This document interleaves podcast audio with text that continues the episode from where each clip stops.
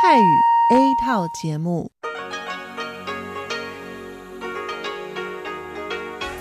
ที่นี่สถานีวิทยุเรดิโอไต้หวันอินเตอร์เนชันแนล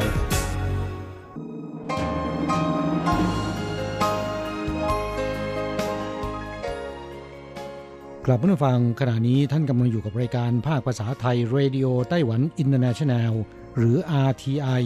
ออกกระจายเสียงจากกรุงไทเปไต้หวันสาธารณรัฐจีน เป็นประจำทุกวันนะครับ นอกจากรับฟังทางเครื่องรับวิทยุได้แล้ว ยังสามารถรับฟังรายการผ่านระบบออนไลน์ได้ที่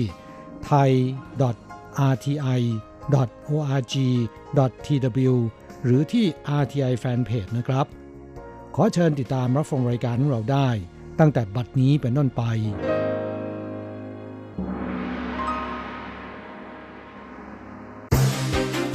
ลำดับแรก ขอเชิญติดตามรับฟัง ข่าวประจำวัน สวัสดีครับ คุณผู้ฟังที่เคารพ วันนี้วันอาทิตย์ที่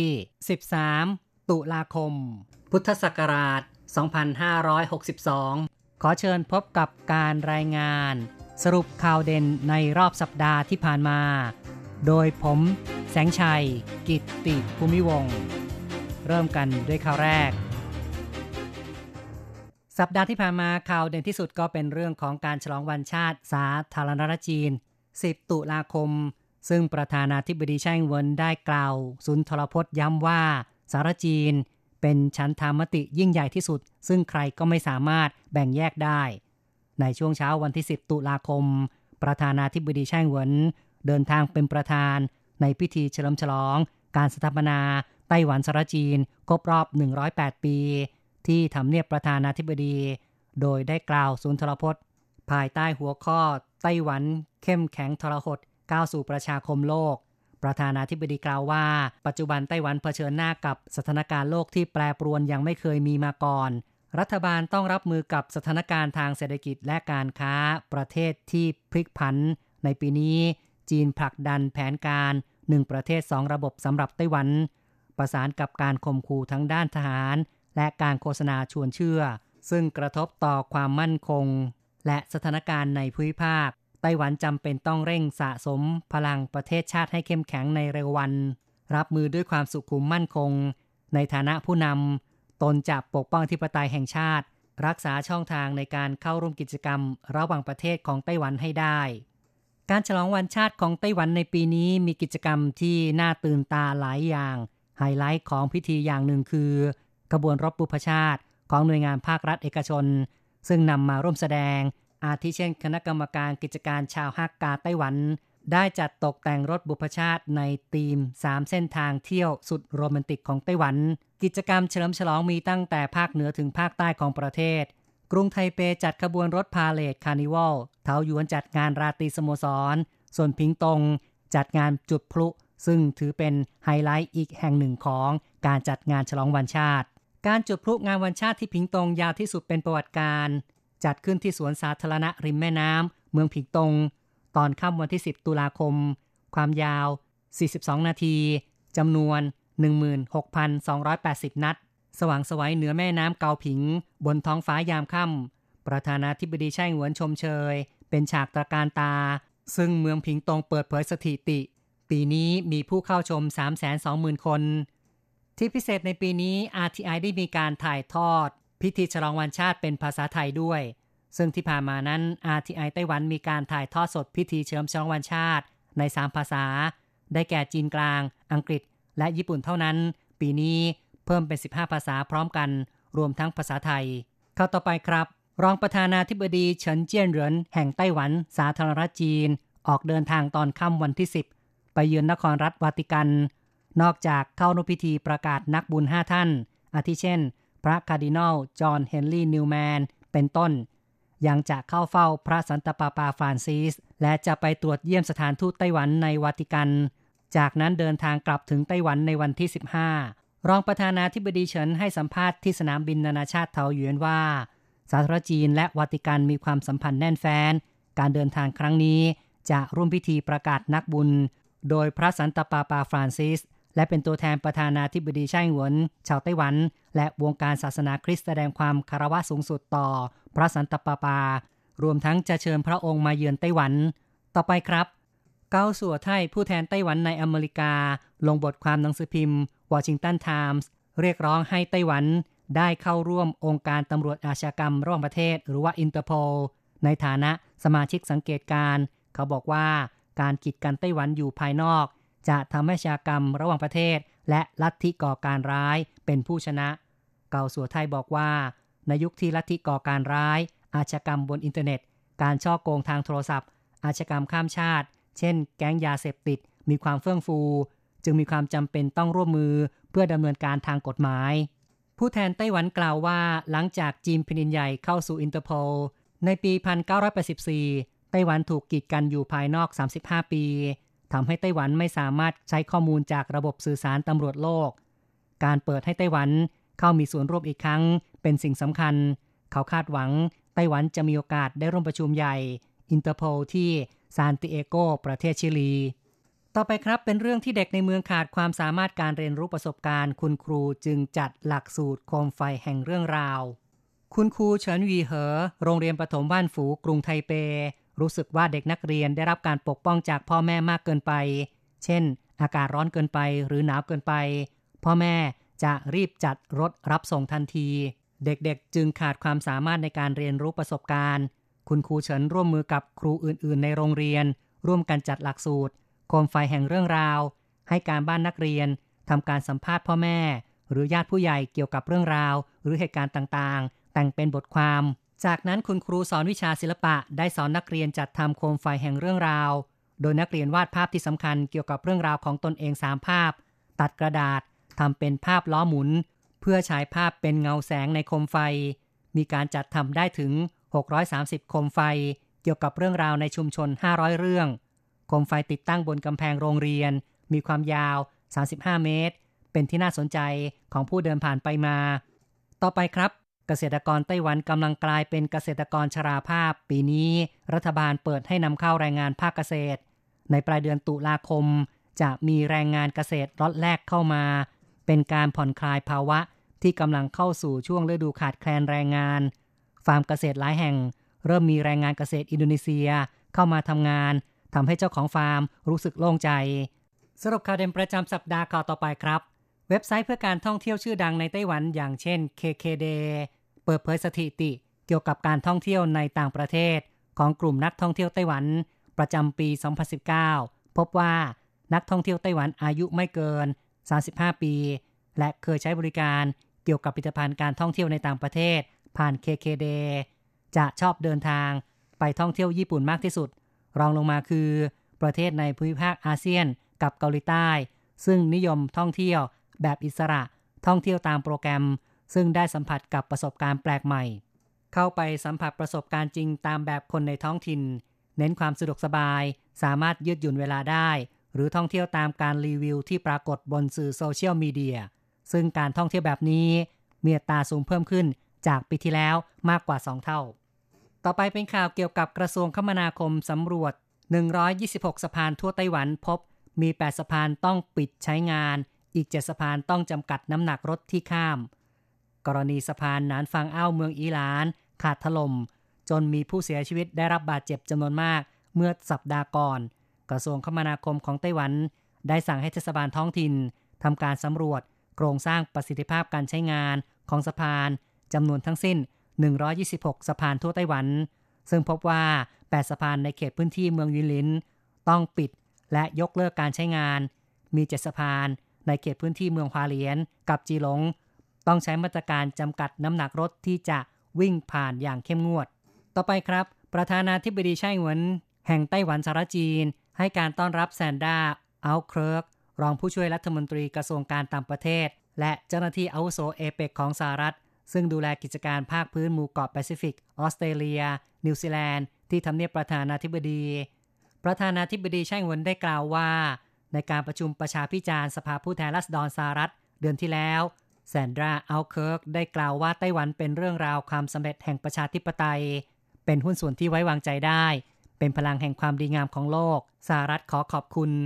และหวังว่าการเข้าร่วมประชุมยวี่ซานฟอรัมจะเข้าใจถึงความร่วมมือการติดต่อแลกเปลี่ยน ระหว่างไต้หวันกับประเทศมุ่งใต้ใหม่ ทางด้านแซนดราอัลเคิร์กได้กล่าวตอบว่า แม้ขณะนี้ไต้หวันกับสหรัฐยังมีการทำความเข้าใจในรายเรื่องของการค้าแบบทวิภาคี แต่ขอบอกตรงๆว่า ไต้หวันเป็นหุ้นส่วนรักษาคำมั่นสัญญา ในอินโดแปซิฟิกและขอบเขตทั่วโลกสหรัฐให้คำมั่น จะสนับสนุนหุ้นส่วนที่ไว้วางใจได้ ต่อไปเป็นข่าวที่ World Economic Forum หรือว่า WEF ประกาศรายงาน Global Competitiveness ปี 2019 จัดอันดับความสามารถในการแข่งขันประเทศต่างๆ ทั่วโลก 141 ประเทศ ซึ่งปีนี้ไต้หวันอยู่อันดับที่ 12 ขยับจากปีที่แล้ว 1 อันดับ และ อยู่ในอันดับที่ 4 ของเอเชีย รองจากสิงคโปร์ฮ่องกง และญี่ปุ่น และยังอยู่ในลำดับ 4 ของประเทศยักษ์ใหญ่ ด้านนวัตกรรมของโลก เช่นเดียวกับเยอรมนีสหรัฐ และสวิตเซอร์แลนด์ด้วย ต่อไปเป็นเรื่องที่ว่าชาวไต้หวัน 2.2 ล้านคนป่วยเป็นเบาหวาน ผู้ป่วยอายุต่ำกว่า 20 ปีเพิ่มขึ้นถึง 40%คุณหมอตู้ซือเตอ๋อนายกสมาคม โรคเบาหวานไต้หวัน ระบุว่า เซลล์ตับอ่อนของชาวเอเชียค่อนข้างบอบบางทำให้หลังอาหารมักมีน้ำตาลในเลือดพุ่งสูง หากปริมาณน้ำตาลในเลือดก่อนหลังอาหารเกินกว่า 60 มิลลิกรัม ก็จะทราบว่ายาที่ใช้สามารถควบคุมน้ำตาลหลังอาหารได้หรือไม่ และทานคาร์โบไฮเดรตมากไปหรือไม่ การควบคุมระดับน้ำตาลในเลือดเป็นประจำ ไม่ให้มีปริมาณเป็นอันตราย จึงเป็นสิ่งสำคัญ ต่อไปนะครับ ก่อนหน้านี้โรงงานไฟฟ้าพลังงานความร้อนที่ไถจง ถูกตรวจพบว่ามีปริมาณสารไนเตรตไนโตรเจน ในน้ำเสีย สูงกว่ามาตรฐาน จึงถูกเทศบาลนครไถจงสั่งปรับ 20 ล้านเหรียญไต้หวัน ขณะนี้มีการตรวจพบปริมาณสารโบลอนในน้ำเสีย เกินมาตรฐานถึง 24 เท่า เนื่องจากน้ำเสียจะระบายลงสู่แม่น้ำต้าตู้ สร้างความเสียหายให้แก่ระบบนิเวศสีเจ้าหวาโฆษกโรงไฟฟ้าพลังงานความร้อนไถจงระบุว่า เพื่อแก้ปัญหาการก่อมลพิษในอากาศ แต่กลับทำให้มีน้ำเสีย คาดว่าภายในสิ้นปีนี้จะปรับปรุงให้ได้มาตรฐาน ต่อไปครับ สถิติกระทรวงสาธารณสุขและสวัสดิการ พบว่าระหว่าง 21-28 กันยายน มีผู้ป่วยไข้หวัดใหญ่ไปพบแพทย์ 77,988 คน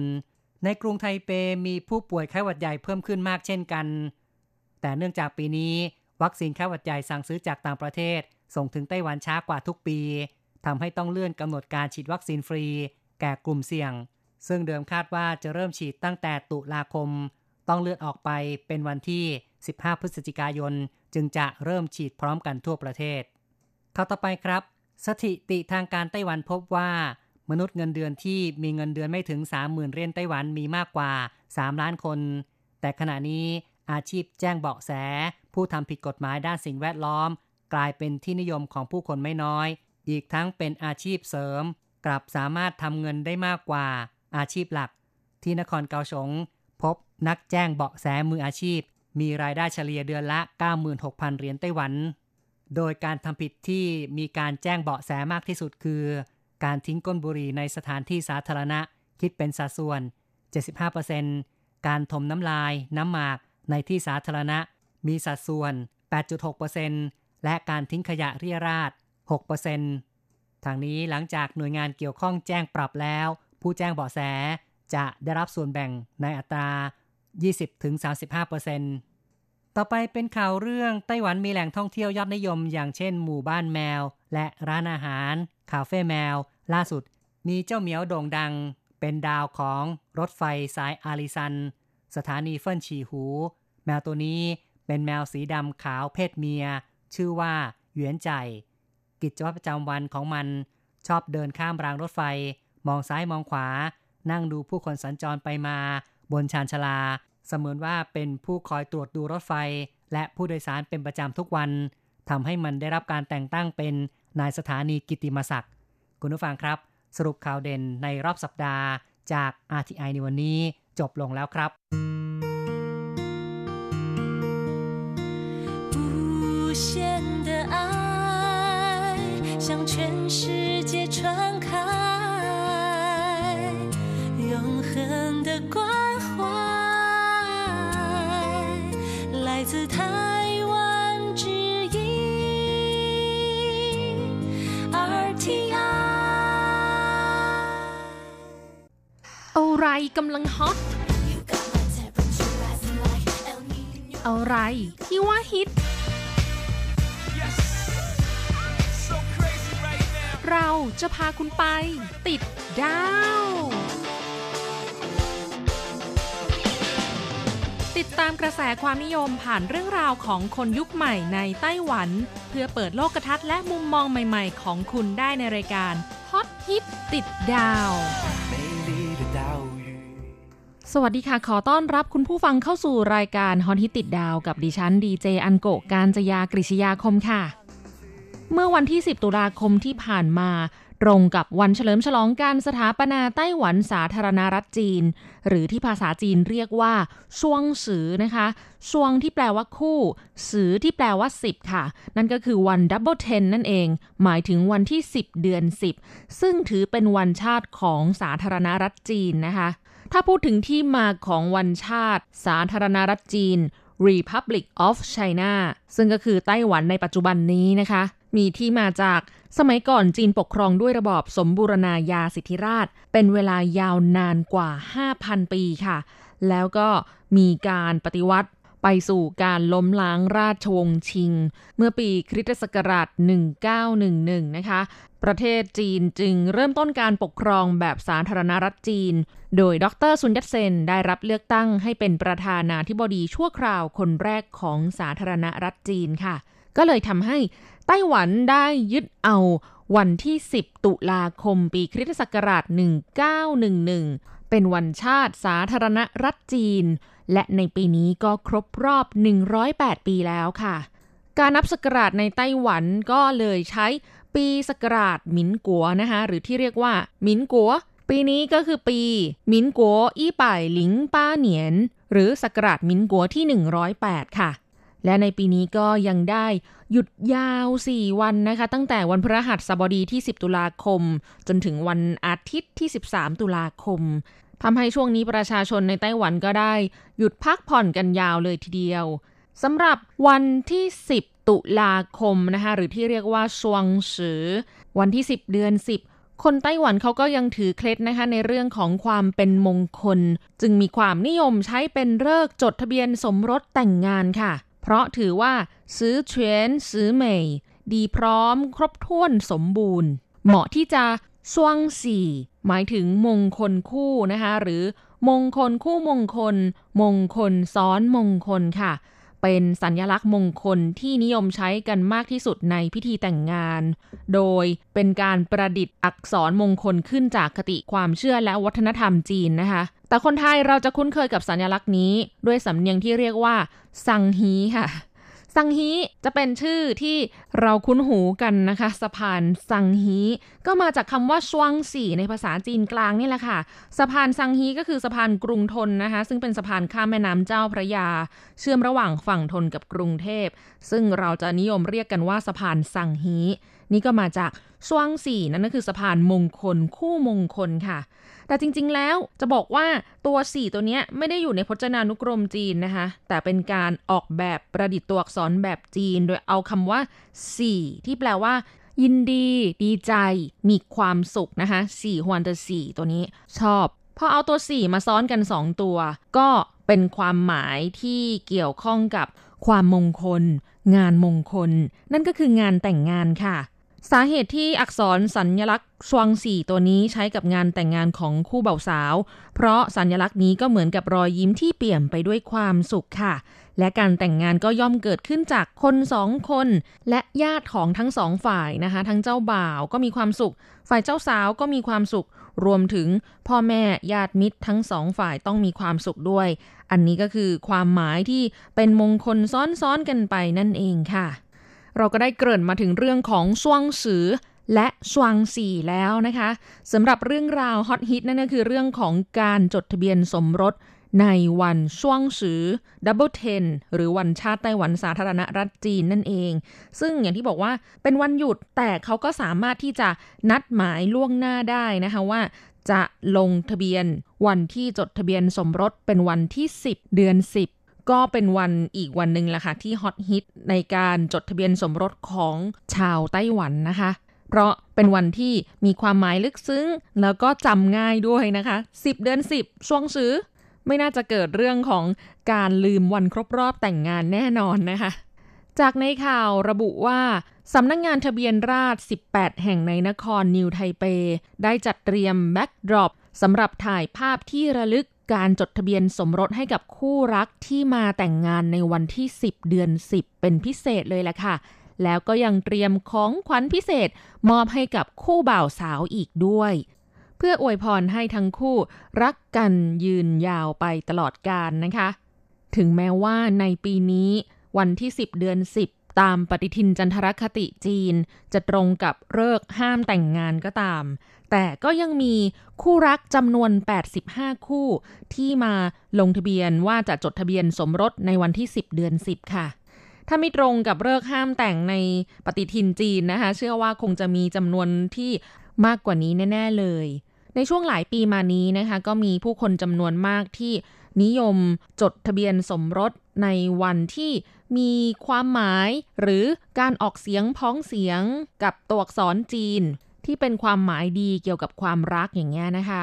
จากสถิติของกองทะเบียนราษเทศบาลนครนิวไทเป ระบุว่าช่วง 5 ปีที่ผ่านมานี้ค่ะ มีผู้คนนิยมมาจดทะเบียนสมรสในวันขึ้นปีใหม่ 1 มกราคมนะคะ วันวาเลนไทน์14 กุมภาพันธ์ วันที่ 20 พฤษภาคม หรืออู่เออหลิง ซึ่งพ้องเสียงกับคำว่าหัวอ้ายหนีฉันรักเธอ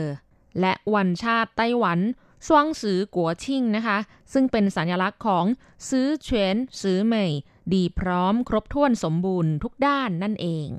ซึ่งวันที่ 10 เดือน 10 หรือวันชาติไต้หวันสาธารณรัฐจีนนะคะ แต่ละปีมีผู้มาจดทะเบียนสมรสเกิน 100 คู่ รวมสถิติแล้ว 1,174 คู่ค่ะ ครองสัดส่วนเป็นอันดับ 3 นะคะ ส่วนอันดับหนึ่งคือ อู่เออหลิงค่ะ วันที่ 20 เดือน 5 หรือ 20 พฤษภาคม อันดับ 2 คือวันแห่งความรักของตะวันตกนะคะ คือวันวาเลนไทน์14 กุมภาพันธ์ค่ะสำหรับปีนี้นะคะเลิกที่เหมาะแก่การจัดงานมงคลสมรสเนี่ยรู้สึกว่าจะเป็นวันที่ 12 ตุลาคมค่ะ เพราะว่ามีหลายคู่ที่จัดงานมงคลสมรสในวันที่ 12 ตุลาค่ะ ก็คือถ้าเราจากประสบการณ์นะคะคือเพื่อนของอันโกะเป็นคนไทยที่อาศัยในไต้หวันทำงานที่นี่นะคะ ก็จัดงานในวันที่ 12 ตุลาคม คือแต่งกับเจ้าบ่าวคนไต้หวัน แต่อันโกะไม่ได้ไปงานแต่งงานเพื่อนนะคะ เพราะว่าก่อนหน้าที่จะรู้ว่าเพื่อนจะแต่งงานวันนี้เนี่ยอันโกะได้รับเชิญให้ไปร้องเพลงโชว์ในงานแต่งงานอีกงานหนึ่งนะคะ ที่ไถจง คือเพื่อนแต่งที่ซินจู คือเราไม่สามารถแยกร่างไปได้นะคะ แล้วก็โรงแรมที่จัดงานแต่งงานที่ไถจงเที่อันโกไปร่วมเนี่ย ก็มีหลายคู่เลยค่ะที่จัดงานในวันเดียวกัน ในโรงแรมเดียวกัน แสดงว่าจริง ๆ วันดีคือวันที่ 12 ตุลานะคะ พอพูดถึงเรื่องของงานแต่งงานแล้วนะคะธรรมเนียมอย่างหนึ่งที่ขาดไม่ได้สำหรับผู้ที่ไปร่วมงานแต่งงานก็คือ จะต้องใส่ซองงานแต่ง ซึ่งที่นี่เขาก็จะต้องใส่ซองสีแดงนะคะ ที่เป็นอ่งเปาเป็นของขวัญให้แก่เจ้าบ่าวเจ้าสาว ถ้าหากว่าได้รับบัตรเชิญร่วมงานแต่งงานเนี่ยจะต้องใส่ซองเท่าไหร่ ที่ไต้หวันนะบอกเลยว่า ไม่เหมือนเมืองไทยนะคะ ที่จะมาใส่แบบ 100 200 500 คือที่นี่ใส่อย่างต่ำก็หลักพันขึ้นนะคะ ถึงแม้ว่าตัวจะไม่ได้ไปร่วมกินเลี้ยงงานแต่งก็ตาม แต่ถ้าได้ซอง มีหลักเกณฑ์ในการพิจารณายังไง ถ้าให้น้อยไปก็เสียมารยาท ถ้าให้มากเกินไป คนที่ใส่ซองเนี่ยก็อาจจะเดือดร้อนนะคะ เงินไม่พอใช้ ก็เลยมีกระทู้เกี่ยวกับเรื่องของการใส่ซองงานแต่งค่ะว่าควรจะใส่เท่าไหร่ถึงจะเหมาะสมนะคะ มีการทำเป็นตารางเลยค่ะ แบ่งระดับ ซึ่งดูจากสถานที่จัดเลี้ยงงานแต่งงานค่ะ ก็คือแบ่งเป็นระดับของพัตตาคารซีฟู้ดธรรมดานะคะ อันนี้คือระดับแรก ระดับที่ 2 คือ การจัดเลี้ยงในพัตคารสำหรับจัดเลี้ยงงานแต่งโดยเฉพาะ และโรงแรม 3 ดาว อันนี้คือระดับที่ 2 แล้วก็ระดับที่ 3 คือ จัดเลี้ยงในโรงแรม 4 ดาวถึง 5 ดาวค่ะ และต่อมาคือพิจารณาจากความสัมพันธ์นะคะ แบ่งตามนี้ค่ะ คนรู้จักที่ผิวเผินมากๆนะคะ เตียนโถจือเจียว เห็นหน้าพยักหน้าทักทาย ระดับที่ 2 คือ เพื่อนทั่ว ๆ ไปค่ะ ผผู่ทง เผิงโยถงซื่อ เพื่อนร่วมงาน และถงเสวยเพื่อนร่วมชั้นเรียน ระดับที่ 3 คือ ชินชี่ ญาติ และจงเย่าเคอฮู้ ลูกค้าคนสำคัญค่ะ และระดับทีสี่ 4 คือต้องจ่ายแพงสุดนะคะ คือจือซี่ เสียชินญาติสายตรงเฮาเพิงโยเพื่อนสนิท และอย่างที่ 3 ในตารางนะคะที่พิจารณาก็คือ ได้รับการ์ดเชิญ แล้วไม่ได้ไปร่วมงานแต่ง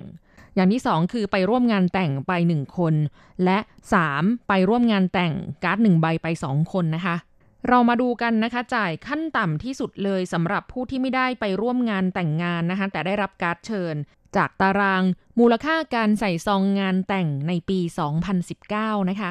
อันนี้เรทของสถานที่จัดเลี้ยงทุกแห่งเนี่ยไม่ต้องพิจารณาเลย ใช้เหมือนกันหมดก็คือ ถ้าเป็นแค่คนรู้จักผิวเผิน จ่ายตั้งแต่ 600 ถึง 1,200 เหรียญไต้หวันขึ้นไป ถ้าเป็นเพื่อนธรรมดาทั่วไป เป็นเพื่อนร่วมงานหรือเพื่อนร่วมชั้นเรียน ใส่ซอง 1,200 เหรียญไต้หวันขึ้นไป ถ้าเป็นญาติหรือเป็นลูกค้าคนสำคัญ ใส่ซอง 2,000 เหรียญไต้หวันขึ้นไป และถ้าเป็นญาติสายตรงหรือเพื่อนสนิทต้องใส่ซอง 3,200 เหรียญไต้หวันขึ้นไปค่ะ แต่ถ้าเป็นผู้ที่ไปร่วมงานแต่งงานนะคะ ไปกินเลี้ยงด้วยอะเรามาดูกันว่าถ้าไปหนึ่งคน จากระดับต่ำสุดนะคะ สถานที่จัดเลี้ยงคือร้านอาหารซีฟู้ดเป็นคนรู้จักผิวเผิน ต้องใส่ซอง 1,200 เหรียญไต้หวันขึ้นไป เป็นเพื่อนทั่วไปเพื่อนร่วมงานหรือเพื่อนร่วมชั้นเรียน ใส่ซอง 1,600 เหรียญไต้หวันขึ้นไป ถ้าเป็นญาติหรือลูกค้าคนสำคัญ ใส่ซอง 2,600 เหรียญไต้หวันขึ้นไป ถ้าเป็นญาติสายตรงหรือเพื่อนสนิทใส่ซอง 3,200 ถึง 3,600 เหรียญไต้หวันขึ้นไปค่ะ อันนี้ขนาดว่าจัดงานแบบสถานที่เบเบนะคะ ไม่ได้หรูอะไร ยิ่งสนิทกันยิ่งจ่ายแพงค่ะ 3,200 ถึง 3,600 เชียวนะคะ มาขยับไปที่สถานที่จัดเลี้ยงที่ดูดีขึ้นมาอีกเกรดหนึ่งนะคะ คือจัดในพัตตาคารสำหรับจัดงานแต่งโดยเฉพาะ หรือโรงแรม 3 ดาว ถ้าไป 1 คน คนรู้จักธรรมดาต้องใส่ซอง 1,600 เหรียญขึ้นไป ถ้าเป็นเพื่อนทั่วไปเพื่อนร่วมงานเพื่อนร่วมชั้นเรียน ใส่ซอง 2,000 เหรียญไต้หวันขึ้นไป ถ้าเป็นญาติหรือลูกค้าคนสำคัญ ใส่ซอง 3,200 เหรียญขึ้นไป ญาติสายตรงและเพื่อนสนิทใส่ซอง 3,200 ถึง 3,600 เหรียญไต้หวันขึ้นไปค่ะ และถ้าจัดในโรงแรม 4 ดาวถึง 5 ดาวนะคะสตาร์ทที่ 2,000 ค่ะสำหรับคนรู้จักผิวเผิน ถ้าเป็นเพื่อนทั่วไปเพื่อนร่วมงานเพื่อนร่วมชั้นเรียน 2,200 ขึ้นไป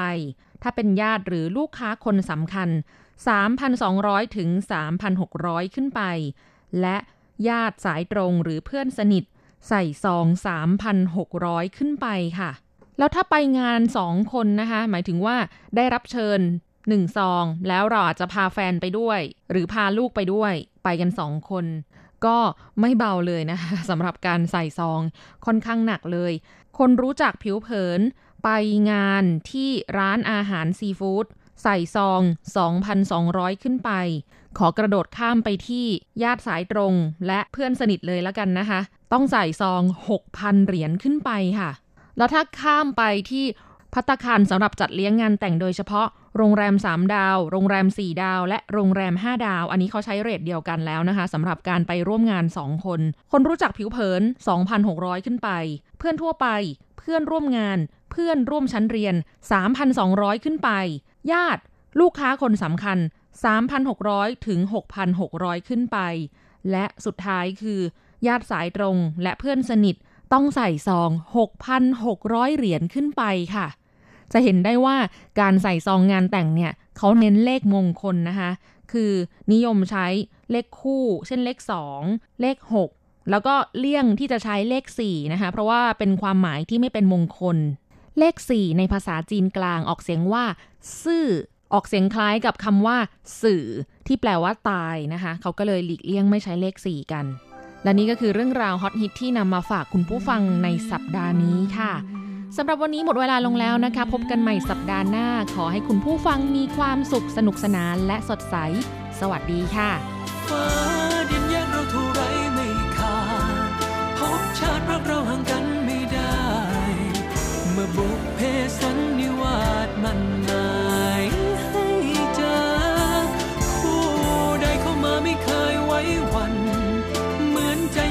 าเพื่อเป็นของเธอ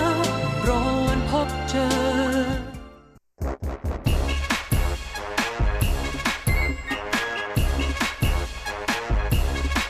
โยโยโยโยโยขาขาขาเมาทั้งหลายล้อมวงกันเข้ามา ได้เวลามาสนุกกันอีกแล้ว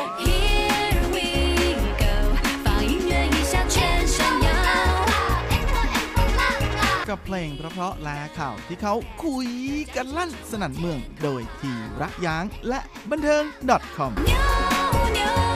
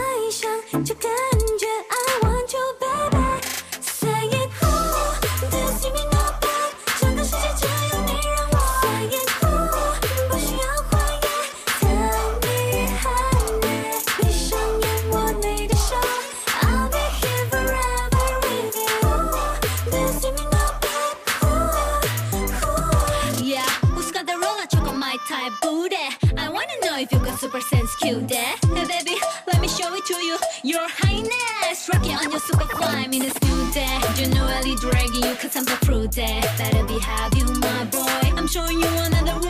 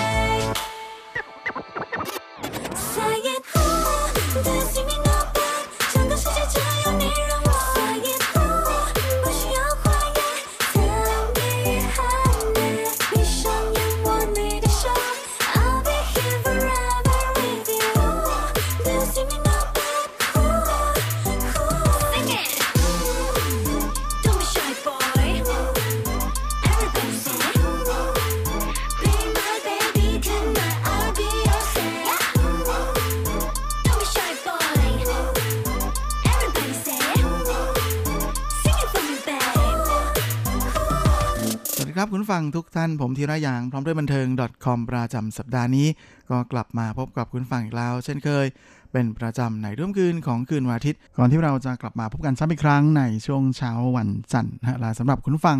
ที่รับฟังผ่านทางอินเทอร์เน็ตนั้นก็สามารถรับฟังย้อนหลังได้ด้วยนะทั้งทางเว็บไซต์ของภาคภาษาไทย RTI หรือทางแอปที่อยู่บนมือถือของทุกท่าน และสำหรับสัปดาห์นี้เราก็มาทักทายกันด้วยผลงานล่าสุดของสาวลินหมิงเจินหรือในชื่อภาษาอังกฤษว่าหมินเฉินกับงานเพลงที่มีชื่อเดียวกันกับมินิอัลบั้มชุดล่าสุดของเธอว่าวูโดยลินหมิงเจินนั้นก็เป็นสาวมาเลเซียนะฮะเต็มตัวเลยเธอเกิดที่ปีนัง เป็นลูกคนที่สองนะฮะแหมมีพี่สาวหนึ่งคนก็คือหลินชื่อจือก็เป็นอีกหนึ่งคนบันเทิง โดยมีน้องชายสองคนนะฮะตอนเธออายุ 6 ขวบนั้นคุณพ่อก็ได้ย้ายจาก ปีนังมาอยู่ที่รัฐยะโฮ ซึ่งอยู่ทางตอนใต้ของมาเลเซีย ซึ่งลินมิงเจินนั้นก็เริ่มดังจากการเป็นเน็ตไอดอลก่อนนะฮะในช่วงปลายปลายปี 2014 ที่มาคลิปของเธอนั้นดังมากในไต้หวันนะฮะจนทำให้นักร้องรุ่นพี่ในวงการเพลงจีนอย่างอีเหิงนะฮะซึ่งก็เป็นแก๊งมาเลเซียเหมือนกันนะ ก็ได้จับมาเซ็นสัญญาเป็นศิลปินในสังกัดนะก่อนจะส่งเข้าประกวดที่ค่ายเพลงของเมเดอุยเทียนนะสงสื่ออินเย่เจ้าตัวก็เลยย้ายมาอยู่ในไทเปนะตั้งแต่ช่วงต้นๆปี 2015 เป็นต้นมาและช่วงกลางปีก็มีผลงานของลินหมิงเจินออกมาทักทายกับแฟนเพลงในรูปแบบของ ซิงเกิลก่อนนะกับเพลงเมาเสียนหวีควายนะแล้วก็ตามมาด้วยมินิอัลบั้มเพลงที่ใช้ชื่อเดียวกันนะที่ออกมาทักทายกับแฟนๆ ในช่วงเดือนตุลาของปีเดียวกัน ก่อนที่เธอจะมีโอกาสได้ร้องเพลงคู่กับหนุ่มคนดังของวงการเพลงอย่างเคยอยู่หลุนนะในเพลง My Only Love ที่เป็นเพลงประกอบละครทีวีเรื่องวอเหอวอแต่ชิซุย ดยในส่วนของงานแสดงนั้นเจ้าตัวก็มีผลงานออกมาเรื่อยๆเลยนะฮะโดยเฉพาะในปี 2016 ซึ่งเธอได้มีโอกาสร่วมแสดงในละครทีวีเรื่องหลังหวังจือนะแล้วก็ยังมีละครออนไลน์ทางอินเทอร์เน็ตอีกนะกับละครเรื่อง หัวย่าร่างหนีอ้ายช่างโวนะแล้วก็ละครเรื่องไอยาอูซิวชือเคอตีเออจีก็คือซีซั่นที่ 2 โดยปี 2017 นั้นเจ้าตัวก็มีโอกาสได้ร่วมแสดงภาพยนตร์ด้วยนะกับภาพยนตร์เรื่องจิ้วเจียงชิงเต้าฟูที่เธอได้มีโอกาสร่วมงานกับดารารุ่นใหม่ ๆ อย่างอี้เสี่ยวเชี่ยแล้วก็เฉินตงตงสำหรับในส่วนของมินิอัลบั้มชุดล่าสุดของเธอที่ใช้ชื่อว่า วูนั้นก็เป็นงานเพลงที่ออกมาหลังจากอัลบั้มชุดก่อนหน้าของเธอประมาณ 2 ปีก่อน โดยในช่วงที่ผ่านมาเธอก็มีผลงานออกมาไม่น้อยนะในส่วนของงานแสดงนะทั้งละครทีวีของสายนทัศน์เซตทีวีในเรื่องหลังหวังสื่อแล้วก็ยังมี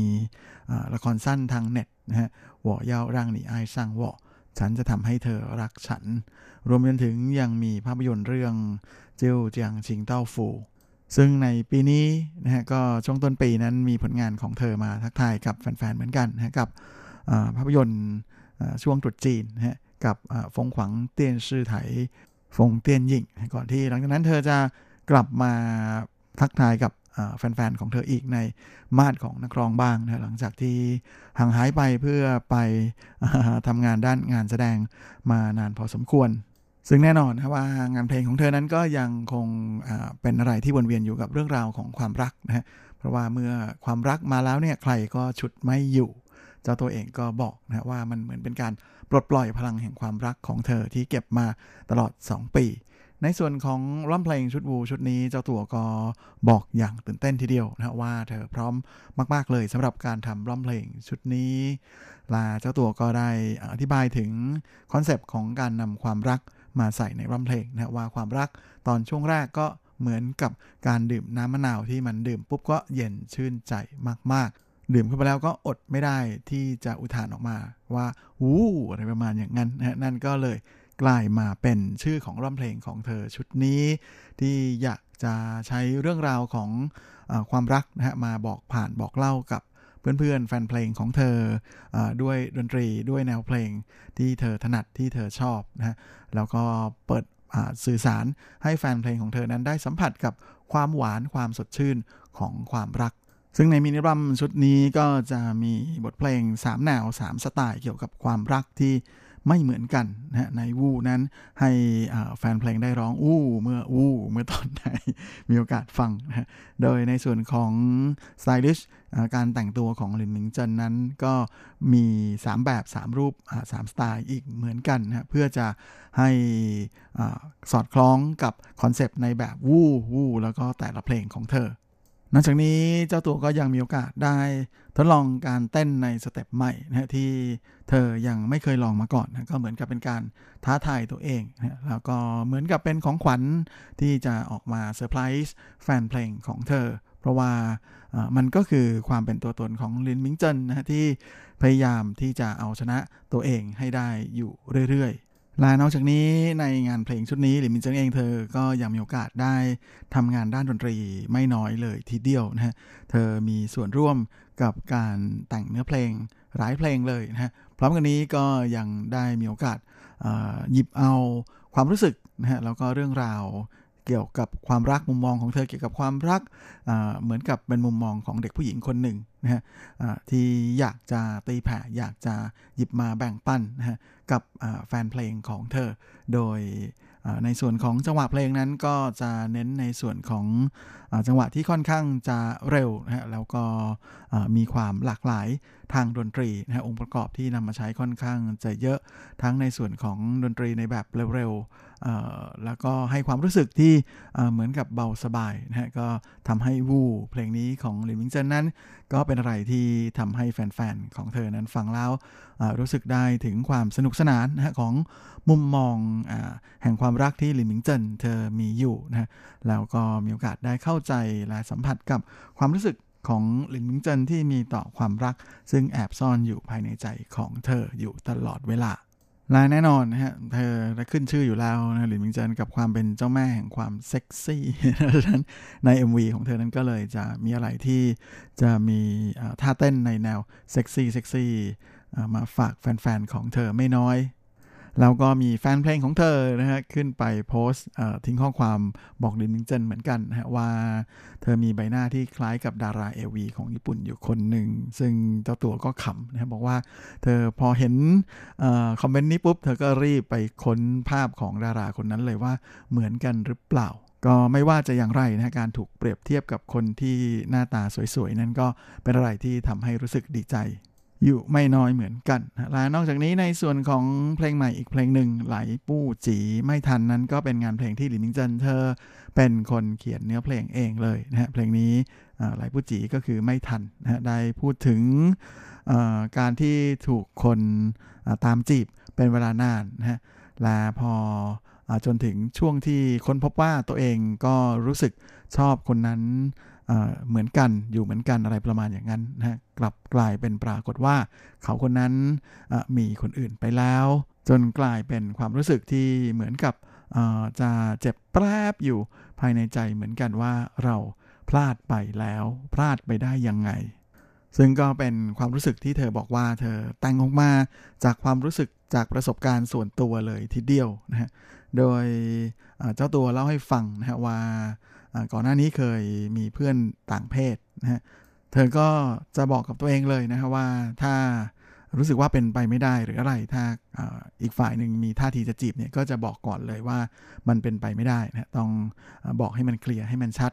และอีกฝ่ายหากยังไม่ยอมหยุดนะฮะพยายามจะตามตื้อก็คงจะปิดกันไปเลยนะฮะอย่ามายุ่งกันเลยประมาณอย่างนั้น ราะบางทีก็รู้สึกว่าจริงๆแล้วสิ่งที่มันเป็นไปไม่ได้มันก็เป็นไปไม่ได้นะอย่าทำให้เสียเวลาในชีวิตของอทั้งสองฝ่ายเลย โดยเมื่อปีที่แล้วสาวเจ้าก็มีข่าวว่าเพิ่งจะเลิกกับจางเชวนรุ่ยนะฮะซึ่งก็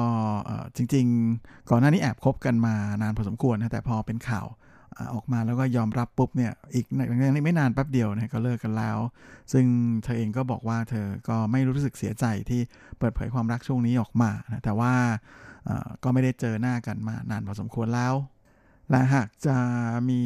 อะไรที่จะต้องมายืนอยู่บนเวทีเดียวกัน มีงานในรับงานโชว์ตัวที่เดียวกันแสดงอะไรด้วยกันอะไรอย่างนี้เนี่ยก็คงจะเป็นอะไรที่เธอเฉยๆนะแล้วก็น่าจะไม่เป็นปัญหา ราะแม้ว่าจะไม่ได้เป็นแฟนกันแล้ว อย่างน้อยเจอกันก็ยังทักทายกันสอบถามถามไถ่สารทุกสุขดิบกันได้ แม้งานนี้ก็เหมือนกับจะบอกกับแฟนๆอยู่ใกล้ๆว่าตอนนี้หนูเป็นโสดนะคะ ฟังแล้ววุบวาไหมครับ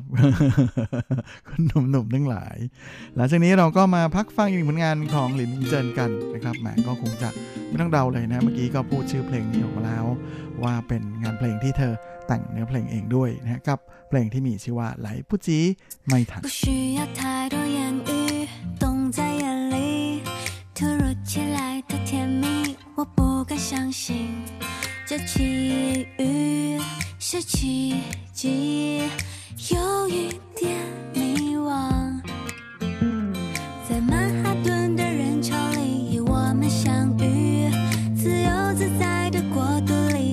是唯一。Nickel.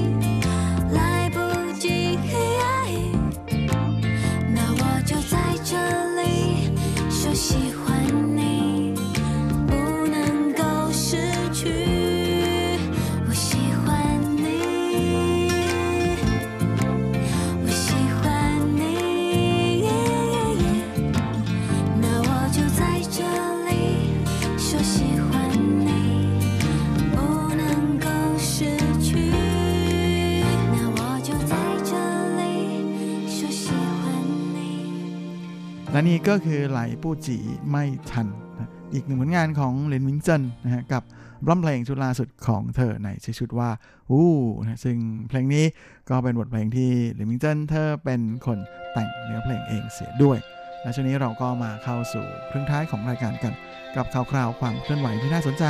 ในว่าบันเทิงในช่วงของซุปซิป .com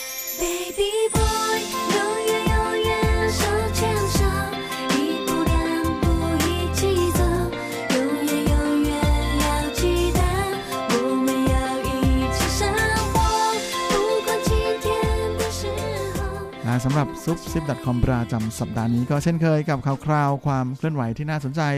ในแวดบันเทิงแบบจีนๆนะและสำหรับสัปดาห์นี้เราก็มาเริ่มกันที่ศัตรูแห่งความรักของผู้ชายไต้หวัน หนุ่มอากิระนะฟ้าแล้วมีหนุ่มสดสดๆป้ายแดงนะของนางแบบแล้วก็ดาราสาวคนดังดิฉันลินจื้อหลิงนะครับ ที่เพิ่งจะประกาศข่าวการแต่งงานกันไป เมื่อไม่กี่เดือนที่ผ่านมานี่เองนะผมยังจำได้แม่นเลยนะฮะวันที่ประกาศเพราะว่าวันนั้นเนี่ยได้รับการยกย่องจากบรรดาหนุ่มๆในไต้หวันให้เป็นวันอกหักแห่งชาติ นั่นก็คือ 6 มิถุนายน โดยที่ผ่านมานะฮะหนุ่มอากิระนั้นก็ด้วยความที่เป็นคนญี่ปุ่นก็เลยไม่ค่อยได้อยู่ไต้หวันใช่ไหมก็ไม่ค่อยได้พูดถึงเเรื่องขอแต่งงานอะไรอะไรกันยังไงอะไรอย่างเงี้ยฮะแล้วขณะที่หลินซิหลิงเองเธอก็ไม่อยากพูดถึงมากนักนะฮะก็เลยทำให้มันเป็นอะไรที่ยังเหมือนกับมีขาเผือกอยากรู้อยู่เยอะนะฮะล่าสุดเจ้าตัวนั้นก็กลับมางานโชว์ตัวในไต้หวันเป็นครั้งแรกนะฮะในช่วงของ งานแถลงข่าวโปรโมทภาพยนตร์ที่เขาร่วมแสดงด้วยนะฮะนั่นก็คือเรื่องอชาติลั่นสิงคงเซียภายใต้แสงดาวระยิบระยับ โดยในภาพยนตร์เรื่องนี้นะฮะอากิระเนี่ยเขารู้จักกับนางเอกแบบบังเอิญนะเป็นเดสตินีเป็นฟ้าลิขิตมาก ๆ เลยนะซึ่งเจ้าตัวก็บอกว่านี่แหละมันก็เหมือนกับชีวิตของคนเราที่มักจะพบกับอะไรที่ เออเป็นแบบนี้แหละนะฮะโดยที่มันเป็นชเหมือนกับโชคชะตาที่กำหนดเอาไว้แล้ว ก็อย่างแม้แต่ตอนที่ภาพยนตร์สั้นเรื่องนี้นะจะเปิดตัวที่ญี่ปุ่นนั้นก็เป็นช่วงที่กำลังจะประกาศข่าวการแต่งงานพอดีนะทุกอย่างก็เป็นอะไรที่มันเป็นฟ้าลิขิตทั้งนั้นเลยนะ แล้วก็เลยโดนนักข่าวถามนะว่าอ้าวแล้วการเจอกับหลินจือหลิงก็เป็นฟ้าลิขิตเหมือนกันหรือเปล่านะเขาก็บอกว่าจริงๆพูดกันตรงๆ บนโลกนี้มีคนอยู่เป็นพันล้านหลายพันล้านคนเลยนะแล้วก็แต่ละวันพวกเราทุกคนจะต้องเจอกับคนที่เดินผ่านไปผ่านมา เจอหน้าค่าตากันเยอะมากๆเลยนะเพราะฉะนั้น การจะไปลงเอยกับใครบางคนได้เนี่ยมันก็จะต้องเหมือนกับมีฟ้าลิขิตเอาไว้แล้วนะมันไม่ใช่เป็นเรื่องบังเอิญอย่างแน่นอนนะเพราะว่านี่มันก็เหมือนกับเป็นชีวิตของคนเรานะที่เป็นอะไรที่เราไม่สามารถที่จะไปควบคุมมันได้ หรือมันไม่มันแทบจะเป็นไม่ได้ที่จะเกิดจากความตั้งใจของเราเลย พราะวันนี้นะเจ้าตัวก็ยังแซวๆกับนักข่าวด้วยนะว่าเขาลืมไปเลยว่านี่เป็นครั้งแรกที่เขามาเจอกับนักข่าวหลังจากประกาศการแต่งงานนะแต่ก็ไม่ได้มีอะไรตื่นเต้นอะไรมากมายนะเพราะว่าการแต่งงานนั้นก็ถือเป็นเรื่องดีอยู่แล้ว แล้วก็ไม่ใช่เรื่องอะไรที่จะต้องมาแอบ หรือว่ามุบมิบทำไม่ให้คนอื่นรู้ โดยก่อนหน้านี้หลินจื้อหลิงเคยพูดถึงจุดดีจุดเด่นของอังกิระนะฮะสามข้อก็คือมีความกระตือรือร้น แล้วก็มีความสดใสเบิกบาน แล้วก็เป็นคนดีนะฮะคราวนี้ก็เลยโดนผู้สื่อข่าวถามว่าอยากให้พูดถึงข้อดีของภรรยาบ้างนะฮะเขาก็บอกเลยว่าเขาชอบทุกอย่างที่เป็นหลินจื้อหลิงพร้อมกันนี้เขาก็ยังได้กล่าวเสริมอีกนะบอกว่าความรักนั้นเป็นภาษาสากลของโลก แล้วก็มันเป็นสิ่งที่ควรจะต้อง บวกด้วย action ที่มีการกระทำเพื่อที่จะไปสื่อสารให้อีกฝ่ายหนึ่งเนี่ยได้รู้ คราวนี้ก็เลยโดนถามว่าสารภาพรักยังไง เจ้าตัวก็บอกว่าเขาใช้ทั้งภาษาญี่ปุ่นแล้วก็ภาษาจีนเลยนะบอกว่า我愛你 นี่แหละนะฮะเพราะว่าเขาอยากที่จะส่งผ่านข้อความนี้ให้อีกฝ่ายได้รับรู้จริง ๆ แล้วก็เข้าใจได้ถึงสิ่งที่เขา จะบอกกับอีกฝ่ายก็คือหลินจือหลิกนั่นเองนะฮะงานนี้ก็เหมือนเหมือนกับจะบอกแบบไกลๆนะฮะว่าเขาขอแต่งงานแบบตรงๆเลยทีเดียว แล้วก็นอกจากนี้อังกิระเองก็ยังโดนถามอีกนะด้วยความที่ว่าในภาพยนตร์เรื่องนี้เนี่ยเขาเป็นคุณพ่อตอนจบนะก็เลยอยากจะถามว่าเขาจะเป็นคุณพ่อแบบไหนนะเจ้าตัวก็บอกว่าเขาอยากจะมีครอบครัวที่มีแต่ความสดใสเบิกบานนะฮะแต่บอกตรงๆว่าณตอนนี้เนี่ยยังไม่รู้เหมือนกันว่าตัวเองจะเป็นคุณพ่อแบบไหน ก็อาจจะต้องรอให้มีลูกจริง ๆ แล้วเนี่ยทั้งเขาและลินชื่อหลิงก็คงจะค่อยๆเติบโตแล้วมีความเป็นคุณพ่อคุณแม่ถึงจะรู้ว่าถึงตอนนั้นเนี่ยจะจะเป็นแบบไหน คราวนี้ก็เลยโดนแย่อีกนะว่าถึงตอนนั้นเนี่ยตอนไหนเจ้าตัวก็ยิ้มนะฮะแหมบอกกับนักข่าวแบบอารมณ์ดีทีเดียวว่าถ้ามีข่าวดีเนี่ยจะบอกกับทุกคนแน่นอนพร้อมกันนี้เจ้าตัวก็แหมก็พูดอะไรแบบซึ้งๆเหมือนกันนะฮะว่าในฐานะที่เขาเป็นลูกเขยไต้หวันคนหนึ่งนะเขาก็บอกว่าแต่ก่อนเนี่ย ตอนมาไต้หวันก็คือมาทำงานนะแต่ว่าตอนนี้แต่งงานแล้วที่นี่ก็เหมือนเป็นบ้านแห่งที่สองของเขาสำหรับเขาแล้วการมาไต้หวันไม่ใช่การไปต่างประเทศอีกแล้ว แต่เป็นการกลับบ้าน โอ้โห ฟังแล้วซึ้งนะฮะซิมอาม่าเป็นงายล้มเป็นลมตึงกันเป็นแถวด้วยความซาบซึ้งใจนอกจากนี้ในส่วนของภาพถ่ายแต่งงานนะฮะอากิระก็บอกว่าการแต่งงานเนี่ย ถือเป็นครั้งหนึ่งในชีวิตเท่านั้นนะฮะก็เลยอยากที่จะเก็บทั้งในส่วนของภาพถ่าย หรือว่าคลิปวิดีโอที่ถ่ายเอาไว้นะฮะเพราะอยากที่จะเก็บเอาความรู้สึกดีๆที่ประทับใจนี้บันทึกมันเอาไว้ เก็บไว้ในความทรงจำนะแล้วก็เป็นอะไรที่เป็นอของค่อนข้างจะส่วนตัวนะฮะโดยตามวัฒนธรรมญี่ปุ่นแหละจริง ๆ อันนี้เสริมนะเสริมให้ครับว่าตามวัฒนธรรมญี่ปุ่นนั้นส่วนใหญ่เขาจะไม่ค่อยประกาศ ไม่ค่อยเอามาเผยแพร่กันนะฮะแต่ว่าอากิระเองเนี่ยเขาก็บอกว่าเขาเข้าใจความแตกต่างของทางวัฒนธรรมนะฮะระหว่างไต้หวันกับญี่ปุ่นเหมือนกันนะฮะแล้วก็เขาก็บอกกับนักข่าวด้วยว่า ถ้าหากมีโอกาส ที่จะได้ถ่ายภาพแต่งงาน ตอนนี้ยังไม่ถ่ายนะฮะถ้ามีเนี่ยเขาจะนำมาแบ่งปันกับทุกท่านแน่ๆมาสมกับเป็นฟารมีของหลินจื่อหลิงจริงๆนะตอบนักข่าว ตอบคำถามทำการสัมภาษณ์ได้ค่อนข้างจะเพอร์เฟกทีเดียว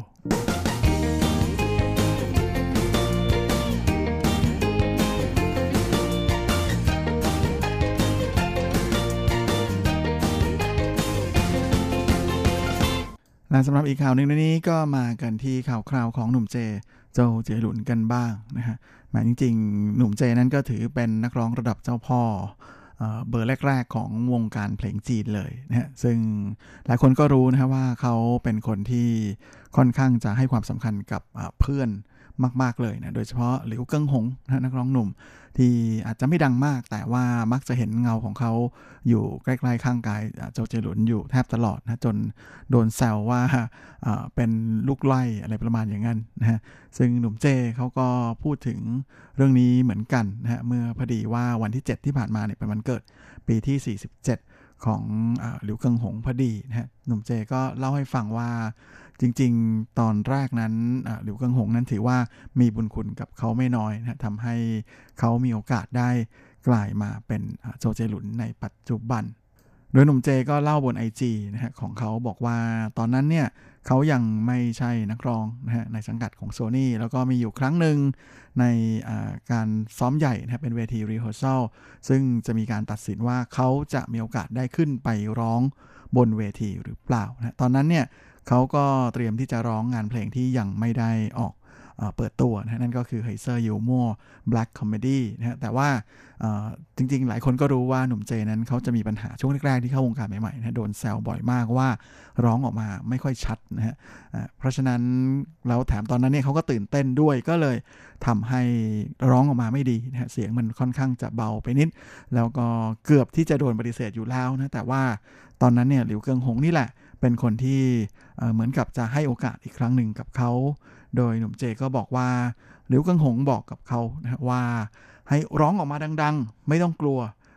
ร้องออกมาให้ดังชัดๆเลย แน่นอนว่าหลังจากนั้นเขาก็เลยได้โอกาสนะแล้วก็ได้มีโอกาสออกร้องเพลงในที่สุดนะซึ่งก็เป็นอะไรที่ทำให้เขารู้สึกว่าหลิวกังหงมีบุญคุณกับเขาเป็นอย่างมาก โดยตอนท้ายของโพสต์ของหนุ่มเจนั้นนะเขาก็เขียนบอกว่านี่แหละ นะความรู้สึกแบบที่เป็นเพื่อนที่สนิทกันแบบพี่น้องเลยทีเดียวนะมาจนถึงทุกวันนี้ก็เป็นคราวของตัวเขาเองแล้วนะที่จะได้ดูแลเพื่อนคนนี้บ้าง แม้ว่ารู้สึกว่า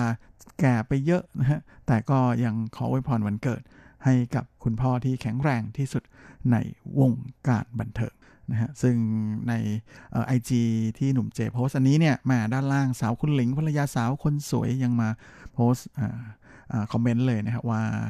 ตื่นเห็นแล้วรู้สึกตื่นตันมาก ๆ เลยนะและนอกจากนี้ก็ยังมีแฟน ๆ ของหนุ่มเจหลายคนนะเขาก็มาโพสต์ให้ความเห็นเหมือนกันนะว่าเป็นเรื่องที่น่าประทับใจมาก ๆ นะนี่แหละ เพื่อนแท้ต้องเป็นแบบนี้นะฮะเพื่อนไม่ทิ้งกัน จริงในแวดวงบันเทิงไต้หวันนั้นก็มีหลายคนทีเดียวนะฮะที่แบบเพื่อนไม่ทิ้งกันแบบนี้นะฮะอย่างที่ชัดๆเลยแล้วก็เป็นตัวอย่างที่ดีมากๆ ก็คือวงเมเดอุเวเทียนนะครับเพราะว่าจริงๆนั้นคนที่เป็นคนที่ดังที่สุดในวงก็ต้องเป็นนักร้องอยู่แล้วนะก็คืออาซินแห่งเมเดนะฮะที่เขาแต่งเพลงเองได้ด้วยนะเก่งต่างหาก แต่ว่าเขาไม่เคยคิดที่จะแยกตัวมาเป็นนักร้องเดี่ยวเลยนะฮะแล้วก็พยายามเกาะกลุ่มกับเพื่อนๆอยู่ตลอดนะวงเมเดตั้งแต่ดังนะฮะยังไม่เคยเปลี่ยนสมาชิกในวงเลย ดังนั้นจึงเชื่อว่านะทุกอย่างนั้นมีการแบ่งปันกันอย่างเหมาะสม ก็เลยทำให้ไม่มีคนรู้สึกน้อยเนื้อต่ำใจหรืออะไรนะฮะแต่ทำให้ Mayday นั้นเหนียวแน่นมากนะก็เลยไม่แปลกใจที่แฟนๆของพวกเขาก็เหนียวแน่นสุด อ้าวจริงนะครับ เพราะว่าทุกวันนี้นะฮะแหมเมื่อไหร่ก็ตามที่จะมีคอนเสิร์ต Mayday นะฮะต่อให้จัดหลายรอบแค่ไหนก็ตามนะฮะบัตรจะหมดเร็วมากนะชนิดที่ว่านับกันเป็นหน่วยนาทีกันเลยนะฮะว่าขายหมดภายในกี่นาที กี่วินาทีด้วยซ้ำนะฮะสำหรับรอบแรกๆสรุปว่านี่แหละครับแหมคนที่เป็นคนดีนะฮะเพื่อนไม่ทิ้งกัน ไม่เห็นแก่ตัวเนี่ยก็จะได้ผลตอบแทนดีๆ แบบนี้แหละ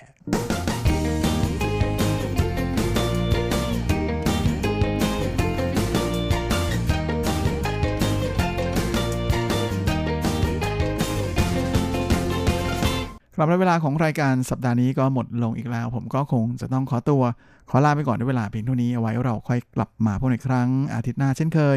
ในวันและเวลาเดียวกันนี้ส่วนสำหรับวันนี้ ก็ขอให้พรให้คุณฟังทุกท่านโชคดีมีความสุข สุขภาพแข็งแรงแข็งแรงกันทั่วหน้าทุกคน